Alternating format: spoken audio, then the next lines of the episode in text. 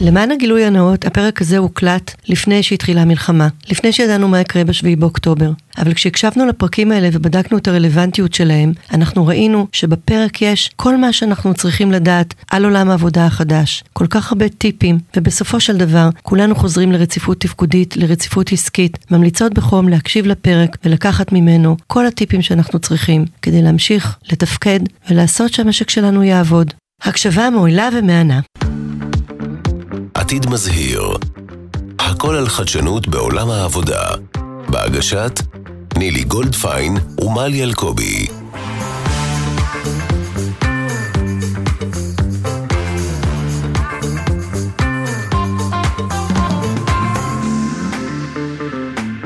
שלום, שלום למאזינות ולמאזינים שלנו, תודה רבה שהצטרפתם אלינו. נילי גולדפיין, מלי אלקובי, עתיד מזהיר. מלי! מה העניינים, נילי? יואו, כמה זמן לא היינו פה. עשינו הפסקה, הפסקת קיץ. עשינו הפסקת קיץ. נו, מה? כמו שצריך. נו, איך לך לחזור? כיף, האמת שכיף, היה הפסקה ארוכה, כיפית מאוד, היה חם מדי כמובן, אבל uh, שנה הבאה אולי נהיה במקום קריר יותר. אז מה יש לך להגיד על בשנה הבאה נשב על המרפסת ונספור ציפורים נודדות? Uh, שאלה טובה, נראה מה יהיה שנה הבאה. מאתגר. מאתגר. במדינה עדיין מאתגר. מאתגר, מאתגר. אבל uh, לפני שאנחנו מתחילים לאתגר את עצמנו, uh, חשוב לי לשתף באיזה uh, מודל שאני פעם ראיתי ומאוד שווה את ליבי, שנקרא מודל ההשפעה, מודל הדאגה של סטפן קובי. Mm-hmm. והוא מדבר על העובדה שיש נושאים שאנחנו דאוגים לגביהם, ואין לנו יותר מדי מה לעשות איתם. ויש לנו נושאים של השפעה שיש לנו הרבה מאוד מה לעשות איתם, וככל אה, שמעגל ההשפעה ומעגל הדאגה שלנו יחפפו, ככה יהיה לנו יותר נעים ונוח בלב ובעשייה, כי אנחנו נדע שאנחנו מתעסקות במה שאנחנו יכולות להשפיע עליו. ולא נעסוק ולא נוציא זמן ותשומת לב ואנרגיה ועצבים על דברים שאנחנו לא יכולות להשפיע עליהם. אז אנחנו בעתיד עולם העבודה, אנחנו עם הארגונים המובילים במשק, יש לנו היום אורחת מאוד מיוחדת שעוד מעט נציג, והיום אנחנו רוצות לדבר על אה, משהו שבאמת אה, הוא נראה מעניין וחשוב, והוא נקרא שיתופיות בכלל בארגונים ושיתופיות בהנהגה. כשאני אומרת שיתופיות בארגונים, שותפויות בהנהגה, מלי, מה זה אומר לך? זה אומר לי הרבה יותר להתייעץ עם כולם, ולא רק עם הבעלי תפקידים הבכירים. זה אומר לי אה, לייצר דיאלוג שהוא דו-כיווני וסימטרי, והוא לא רק היררכי. זה אומר לי לבנות קהילות. קהילות, למשל, זה אחד הדברים המעניינים שנוצרו בעולם העסקים החדש, עוד לפני אפילו הפנים-ארגוני. תמיד דברים הרבה פעמים כאילו מקדימים את עצמם דרך הביזנס. הסיילספורס, למשל, זו חברה שבאמת עושה... אה, יש לה קהילה עצומה של משתמשים שמייצרת כל הזמן אינסייטים אה, מעניינים לסיילספורט לייצר מוצרים חדשים, והיא גם עשתה את זה לאחרונה בעולם הפנים-ארגוני בצורה מאוד יפה. כל עובד יכול ממש לבחור קהילה שהוא אה, מצטרף אליה, אחת הברורה מאליה, שזה בעצם האנשים שהוא עובד איתם ככה באופן יומיומי, שהם ממש מייצרים קהילה חזקה שתתמוך אחד בשנייה. קהילה שנייה קשורה ליכולת שלנו לבחור משהו שקשור לזהות שלנו. אז אולי זה יכול להיות אני, אכפת לי לשנות את כדור הארץ, לי הייתי רוצה להשפיע על זה ועל זה, או אולי אנחנו גרות באותו יישוב, וזאת הקהילה, פשוט לפי מגורים. ו- וזה עובד מאוד מאוד יפה, וזה טריקי, זה כאילו בכלל לא פשוט, וזה מאוד מאתגר, לקחת את העולם הזה של הקהילות והשיתוף לעולם הפנים-ארגוני. אז אה, היום באמת בעולם החדש, בגלל שהוא עולם כל כך כאוטי וכל כך מופרע וכל כך מוזר, אנשים קודם כל מחפשים מחוברות, מחפשים שייכות, ומה שהיה פעם, הכפרים או השבטים, או אפילו בתי הכנסת או ה... כנסיות, או כל אחד לפי אה, מה שהוא מאמין, מחפשים עכשיו איזשהו מקום אחר להיות שותף, להיות שייך, להיות בקהילה, ומקומות עבודה תפסו את המקום של המבוגר האחראי או של הכפר אה, אה, הזה של פעם, כי בסך הכל אנחנו נמצאים המון המון זמן במקום הזה, ואנחנו רוצים להרגיש שייכים, ואנחנו רוצים להרגיש משפיעים. ואת דיברת על תקשורת דו-כיוונית, אז היום מדברים לא על דיאלוג, אלא על מולטילוג. מדברים על העובדה שהתקשורת וההשפעה והיכולת שלנו לתרום ולהתערם, לא רק מהממונים עלינו מהאסטרטגיה הארגונית, אלא מכל האקו-סיסטם, הולך ועולה מאוד. אה, וכן, מאוד אה, נכון מה שאת אמרת, שזה מתחיל באמת מהקהילות שהן מחוץ לארגון. לגו למשל אה, קיבלה המון המון רעיונות למוצרים חדשים מהלקוחות שלה. IBM עושה כל שנה תחרות ומבקשת מהאקו-סיסטם לתת לה רעיונות למוצרים או לפיתוחים חדשים, ואפילו נותנת פרסים תמורת העובדה. וככה אנחנו נכנסים לסוג הסיפור הזה של מה זה שיתופיות, מה זה קהילות בתוך ארגונים, ולשם כך, הבאנו. את האורחת המהממת שלנו, אפי אריאלי להב, אהלן, מבנק. הפועלים. אפרת, אפרת. אפרת. מישהו פעם אמר לי שאפרת זה שם שאת צריכה להיות אחראית על עולם האלף והתף. זה נכון, אבל אני אפי. אה, יש לי שתי ישויות בעצם. יש לי, בקיבוץ אני אפרת להב. זה לא שם שאני מכירה את עצמי בו, אבל יש לי אפי אריאלי להב. אני אפי אריאלי, ככה מכירים אותי. אה, אבל אה, אה, בקיבוץ זה מצחיק, הבן זוג שלי קורא לי אפרת, אז, אז יש, לי, יש לי כל- מיני שמות ווריאציות. אז את בטח בקיאה בקהילות בתור אחת שגרה בתור בקיבוץ. את- את- קיבוצניקית. את אני בעצם קיבוצניק קיבוצניקית? חדשה. חדשה. עוד יותר. מעניין. כן, כן. אז אפי, בואי תספרי לנו קצת על עצמך ועל בנק הפועלים. אני חושבת שרוב האנשים יודעים מה זה בנק. גם כולם יודעים מה זה בנק הפועלים. בנק כאילו. הפועלים גם הרבה אנשים מכירים, אבל בואי תספרי לנו קצת על עצמך ועל הבנק, איפה אתם היום, מה קורה, כן, מה אז אה. אולי נתחיל רגע מעצמי. אה, אה, אפי, אני קיבוצניקית חדשה, כמו שאמרנו, אני ירושלמית במקור. בשלוש שנים האחרונות אני עובדת בבנק הפועלים, אבל יש לי היסטוריה של ארגו, בארגונים אה, גדולים, מסורתיים, כבדים, מה שנקרא בזק, עיריית רעננה. אה, לפני זה הייתי גם אה, בהייטק קצת, טלדור וכאלה, אבל בשלוש שנים האחרונות אני בבנק הפועלים, והמומחיות שלי היא הובלה של טרנספורמציה אה, של ארגונים בסביבה תחרותית, בסביבה משתנה. בעצם לקחת ארגונים שנמצאים באיזושהי צומת, כשהם צריכים להשתנות ולעבור תהליך, ואני מלווה אותם מבפנים, מה שנקרא, לא כיועצת חיצונית. אז בואי. תספרי לנו מה משתנה בבנק הפועלים, למה באת? אה, אז ככה, בנקים כולם מכירים, אה, אבל בנק הפועלים הוא בנק גדול, בנק בן 100, לפני שנתיים אה, חגגנו 100 שנה. וואו. ארגון יציב, מוביל את כלכלת המדינה, אה, אנשים מעולים, אה, אנשים מקצוענים, הרבה דברים טובים שאפשר להגיד על הבנק הזה, אבל זה גם ארגון כבד וארגון שמרן, וארגון מרובה רגולציות, ארגון מאוד גדול מבחינת היקף העובדים שלו. כמה עובדים יש היום בבנק? אפשר, ל- זה בין 10,000 ל-11,000, תלוי איך סופרים. המון. אה, כן, הרבה עובדים, ארגון מבוזר, יש לנו סניפים, יש לנו חטיבה קמעונאית, יש לנו חטיבה עסקית, שווקים פיננסיים, וכמובן אה, מטה, מטה הנהלה ראשית. אה, וכשדופקים לנו על הדלת ואומרים אה, טוק טוק טוק, אה, צריך לעשות פה שינוי, כי מה שקורה בעולם הפיננסים, אולי זה, אולי זה המגזר האחרון, או התחום האחרון אה, כמעט שנשאר לעשות בו שינוי. העולם הפיננסי משתנה מאוד, בעיקר בגלל... טכנולוגיות חדשות שנכנסות, האופן שבו עושים בנקאות בעולם משתנה, פינטקים וכן הלאה, אז אה, אה, דופקים בדלת, ואנחנו גם מבינים שאנחנו צריכים ליצור את הבנקאות החדשה שמתאימה למדינת ישראל. במסגרת של המגבלות. במסגרת של המגבלות אה, הרגולטוריות הכבדות שיש עלינו. אה, יש בנקים כאלה בעולם שכבר עברו את השינוי הזה, ING בהולנד ו-DBS אה, נגיד בסינגפור, ובנקים שכבר הפכו להיות ממש ארגונים דיגיטליים לגמרי.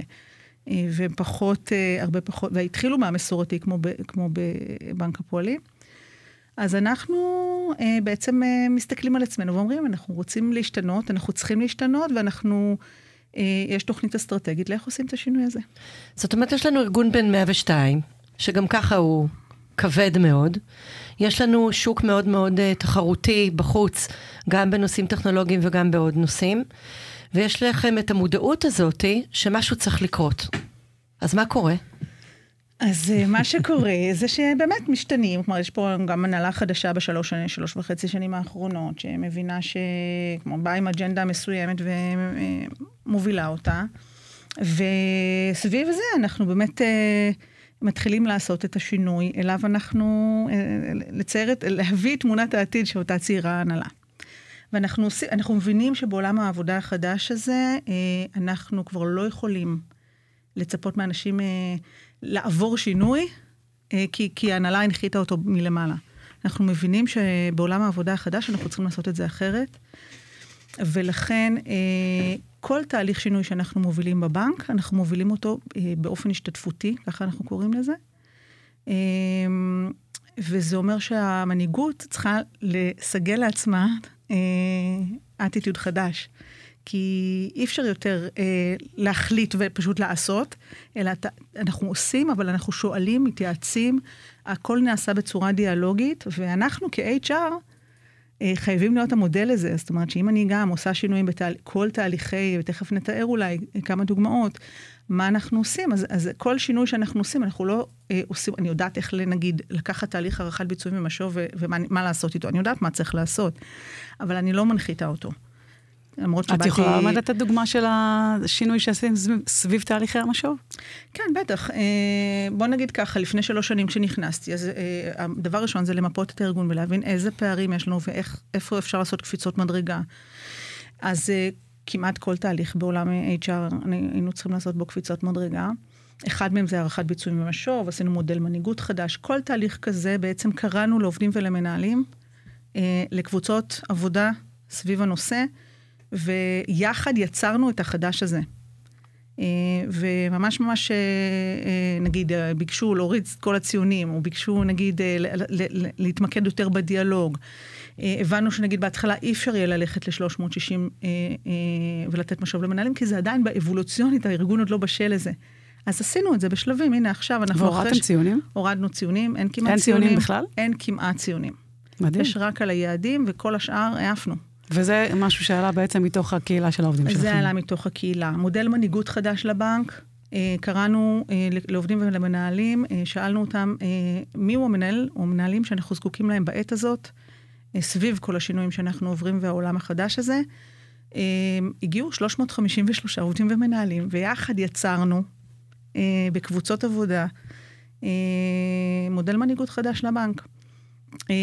יש לי עוד המון דוגמאות כאלה. אה, למשל, קראנו אה, לכל פורום 600. פורום 600 זה פורום המנהלים המוביל של הבנק. בדרך כלל יש פורום 100, נכון? גם פורום 100. יש פורום 100, שזה אה, הנהלה בכירה. אוקיי. יש לנו גם פורום 600, שזה כל דרגי הביניים. כן, שזה כאילו קצת גם מושגים היררכיים, כאילו, זה קיים כמעט בכל הבנקים, האלה. אז אנחנו עובדים איתם, אבל בצורה כן. אחרת. יפה, כן, כי בסוף האנשים האלה מהווים ידע, קהילת ידע מטורפת. כן, והם גם קבוצה. בסוף, נכון. בסוף יש לך שכבת ניהול, שאומנם היא הולכת ומושטחת, אבל היא עדיין קבוצת ניהול מאוד משמעותית בבנק. אז פשוט ישבנו איתם, עמית, אה, סמנכ"ל משאבי אנוש, החליט שהוא פוגש את כולם בזמן מאוד קצר, עשינו פעמיים בשבוע, שעה וחצי עם כל קבוצה. אה, תיעדנו את כל השיחות איתם, כל פעם עשרה אנשים, שישה קבוצות. וואו. סיימנו את זה תוך uh, כמה חודשים, ובאמת כל מה שהם העלו, סיכמנו, ניתחנו, וחזרנו אליהם עם כל מה שהם ביקשו, ודברים שהם ביקשו שנעשה, ויוזמות שהם הציעו, אז חזרנו להגיד מה כן ומה לא. אמ, דוגמה נוספת זה למשל שאלנו באחד הסקרים הראשונים שביצענו, זה איך אפשר להפוך את כל העובדים. איך אפשר להפוך את בנק הפועלים למקום העבודה הטוב בישראל, ואת mm-hmm. כל התשובות האלה ניתחנו ניתוח תוכן, וחזרנו לעובדים להגיד מה, מה כבר יש. מה כבר קיים. מה כבר קיים, וגם את זה צריך לשקף, וגם מה אנחנו הולכים לעשות. מדהים. כן. יש לך איזו תובנה ככה שהייתה מפתיעה מכל התהליכים האלה? שאת יכולה לשתף? הדבר הכי, כשבאתי עם הסיפור של ההשתתפותיות לבנק, זה לא היה מובן מאליו. אז... בואי, בואי אולי נעצור שנייה. הסיפור הזה של ההשתתפותיות בארגונים כל כך היררכיים הוא לא טריוויאלי. והיות ואני קצת יודעת מאיפה זה מגיע, אני אשמח שתשתפי אותנו. מאיפה מגיע הסיפור הזה של השיתופיות בבנק? אני, אה, קודם כל... אה, חשדנית, חשדנית. אז סיפרתי לכם שהייתי בבזק 15 אה, שנה, אחר כך הייתי סמנכ"ל משאבי אנוש בעיריית רעננה, ואחר כך התפטרתי ויצאתי לש... לחופש, שלא ידעתי כמה זמן הוא יארך, אבל מן הסתם ככה הוא יצא, שהוא ארך שנה וחצי, שזה היה כיף חיים. אה, אחר כך נשבעתי שאני לא מתחילה, לא חוזרת לשום מקום עבודה נוסף, אבל הנה אני... פנסיה מוקדמת. כן, אבל הנה, אני שלוש שנים כבר בבנק. אה, זה פשוט גדול ממני, ההתמכרות הזאת לניהול שינוי. בכל מקרה, אה, הייתה לי יזמות בקיבוץ אצלי, בקיבוץ נחשון, בו אני גרה. קודם כל, אני קיבוצניקית חדשה, אז אני מסתכלת על הקיבוץ בעיניים חדשות, וראיתי שיש בקיבוץ כל כך הרבה אנשים טובים, מדהימים, כישרוניים, יצירתיים, אומנים. אה, מכל מיני סוגים. והטריד אותי נורא שבעצם הם לא באים לידי ביטוי. רציתי, כאילו, אמרתי, איך אפשר לנהל את הקהילה באמצעות הקהילה? והתחלתי לחקור את זה. זה הנושא שחקרתי במשך כמעט שנה וחצי. אה, ואז גיליתי שיש בעולם המון המון מקרים כאלה של קהילות חיים, שבהם הקהילה מנהלת את עצמה באמצעות הקהילה בצורה השתתפותית אה, פתוחה. אה, יש כפר בדנמרק שנקרא קריסטיאניה שמתנהל ככה, יש באנגליה, יש גם אפילו אדריכלות שנבנית סביב הדבר הזה. ואז גיליתי case study מאוד מעניין של שלוש נשים במנהטן, שאחרי 9-11, אה, לקחו מגדל, הם החליטו שבגלל שמה שהיה ב-9-11 והסכנה וכן הלאה, הניכור בין האנשים, אה, הם בעצם לוקחות מגדל והופכות אותו לכפר, הם קראו לזה Creating a Village in a High-Rise Building. Mm-hmm. ומצאתי את השלוש נשים האלה, ובעצם למדתי את מה שהם עשו. אמ, ובאמת אפשר לקחת מגדל ולהפוך אותו לכפר, ואמרתי, הנה זה, כל הדבר הזה מתכנס לתוך מודל שבעצם הקהילה יכולה להיות הרבה יותר עם חוסן. והרבה יותר חזקה כשהיא שותפה, כשהיא מכירה, כשהיא משפיעה. אמ, אז לי זה היה ככה שקוף מתוך הזה. בקיצור... אז זה אה, התחיל, כל הסיפור התחיל בעצם משנה וחצי חופש. אין, נילה, את חייבת גם, את רואה מה זה? את רואה מה זה? זה סטארט-אפ, לקחת חופש. אני באותה תקופה מאוד ניסיתי לגרום לאפי לעשות כל מיני דברים אחרים. ברור. אבל אה, לא כן. הצלחתי, ובסוף היא לקחה את המודל של המנהיגות השיתופית, והיא משנה את בנק הפועלים במקום לשנות את נירם גיטן. אנחנו צריכות אה, לארוז ולסיים. מתוך המודלים האלה, גם באמת שציינת עכשיו, אה, של הנשים המדהימות האלה, וגם מתוך הדברים שעשית, אה, שאתם עדיין עושים בתוך הבנק, את יכולה לנסות לארוז לנו את זה עם קצת טיפים למי שמקשיב לנו ורוצה לקחת את הרעיונות האלה גם בתוך הניהול קריירה שלו, בתוך הארגונים שהוא עובד? כן, בטח. אה, קודם כל, אני חושבת שלכל אחד שמחפש עבודה היום, אם פעם חשבתי שנגיד ייקח לי זמן עד שאני אוכל לעשות עם זה משהו ולהשפיע על המקום שבו אני עובדת. אני חושבת שאנחנו היום יכולים לבחור עם מי אנחנו עובדים ובאיזה ארגונים אנחנו עובדים. אה, ולא לקבל כמובן מאליו את זה שמי שראיין אותי, אני רק אה, מקשיב ושואל שאלות אה, סתמיות, אלא בעצם להבין מה התרבות הארגונית שלתוכה אני נכנסת, ועם איזה מנהיגות אני הולכת לעבוד, ולחפש את המקום הזה שנותן לי להשפיע ולהיות שותפה. מדהים. זה דבר אחד. Uh, עוד משהו לעובדים זה שבאמת מי שכבר עובד במקומות עבודה, אז זה לא התפ... זה, זה נכון שזה תפקיד המנהיגות לגרום לדבר הזה לקרות uh, אחרת, uh, ובעצם לחלוק במנהיגות. אבל יש לכם גם תפקיד לבקש. Uh, לדרוש להיות שותפים, לדרוש להשפיע, uh, לבקש, פשוט לבקש, וגם לתת יותר. לקחת גם אחריות על הדבר הזה בסוף. לקחת אחריות, לבקש, להיות שם, לנסות להיות שותפים. אה, ולקחת יותר. נכון, כי עובדים יכולים להקים קהילות גם בתוך הארגונים היום אה, ביוזמתם, וזה קורה בהמון ארגונים. וזה דורש את הפרואקטיביות הזאת. עכשיו, גם מנהלים, אה, מנהלים בארגונים, אז צריכים להבין שככל שהם יחלקו במנהיגות הזאת, הם יקבלו כל כך הרבה יותר, יותר שכל, יותר מחוברות, יותר אנשים שמחים, וכנראה גם יותר ביצועים. בטוח. נכון. לי, תרצי להוסיף משהו? אמ, יש אה, חכם הודי שאני מאוד מאוד אוהבת, שקוראים לו בגואן רג'ניש. יש לו כל מיני כאלה אמרות שנחרטו לי ברגע שקראתי אותם, והוא מדבר על העובדה שהאגו הוא כלי מצוין בתנאי שהוא זוכר שהוא משרת ולא אדון. ואני חושבת שאחת הבעיות הגדולות של המנהיגות בת זמננו ואלה שהיו מאחור, זה באמת לשים את האגו בצד ולהיות מסוגלים להבין שאפשר ללמוד מכל אחד ואפשר להרוויח מכל אחד, ואחד ועוד אחד לא צריך להיות שלוש, הוא יכול להיות שבע, ובתנאי שבאמת חולקים גם את הסמכות, גם את האחריות, גם את הידע ויודעים להגיד אני טעיתי. ואם ארגונים ישכילו לעשות את זה, הם יהיו, אני מקווה, רווחים כמו בנק הפועלים, שזה ארגון רווחי ומצליח. נכון, אני מסכימה, ואני באמת יכולה להוסיף שבמקום הזה של הקהילה, הנושא הזה של לשאול שאלות, ובניגוד לכל המקום של היררכיה וניסיון, לשאול את כל מי שנמצא איתי בקהילה, והצוות שלנו הוא הקהילה הראשונית שלנו, כמו שסיילספורס אמרו, יש לנו את הצוות, יש לנו את תחום העניין, יש לנו את הערכים שמקדמים אותנו או חשובים לנו. והרעיון הוא באמת לשתף ולהתייעץ, להעיף את ההיררכיה. בסוף היום אנשים צעירים יכולים להגיע ולתת תשובות הרבה יותר מעניינות לגבי איך הם רואים את דרך העבודה, איך הם רואים את השיטת עבודה מול הלקוחות, איך הם רואים את הטכנולוגיה. אז יש כאן גם את הפער הדורי שהוא כבר בילדין היום חזק בעולם העבודה. ובאמת המקום הזה של הריבוי דעות וניסיון, הוא, הוא, הגיוון הזה שדיברנו עליו המון, בהרבה פרקים אחרים, הוא בא לידי ביטוי באותה בניית קהילה ועבודה משותפת. ובאמת אה, מדהים לראות שהבנק הולך לכיוון הזה. ואין לי ספק שהוא עוד ילך וישתפר כי, כי השוק הולך לשם ואין ברירה, כאילו, זה באמת... זהו, אז, אז תיישמו את זה. אנחנו רוצים להגיד תודה רבה לאפי שהיית איתנו. תודה שהזמנתם. מלי, תודה שהתחלנו את העונה השלישית על רגל ימין כמו שצריך. לגמרי. ואנחנו נתראה בפרק הבא. תודה שהייתם איתנו. תודה ביי, רבה. תודה. ביי. עתיד מזהיר, הכל על חדשנות בעולם העבודה. בהגשת נילי גולדפיין ומלי אלקובי.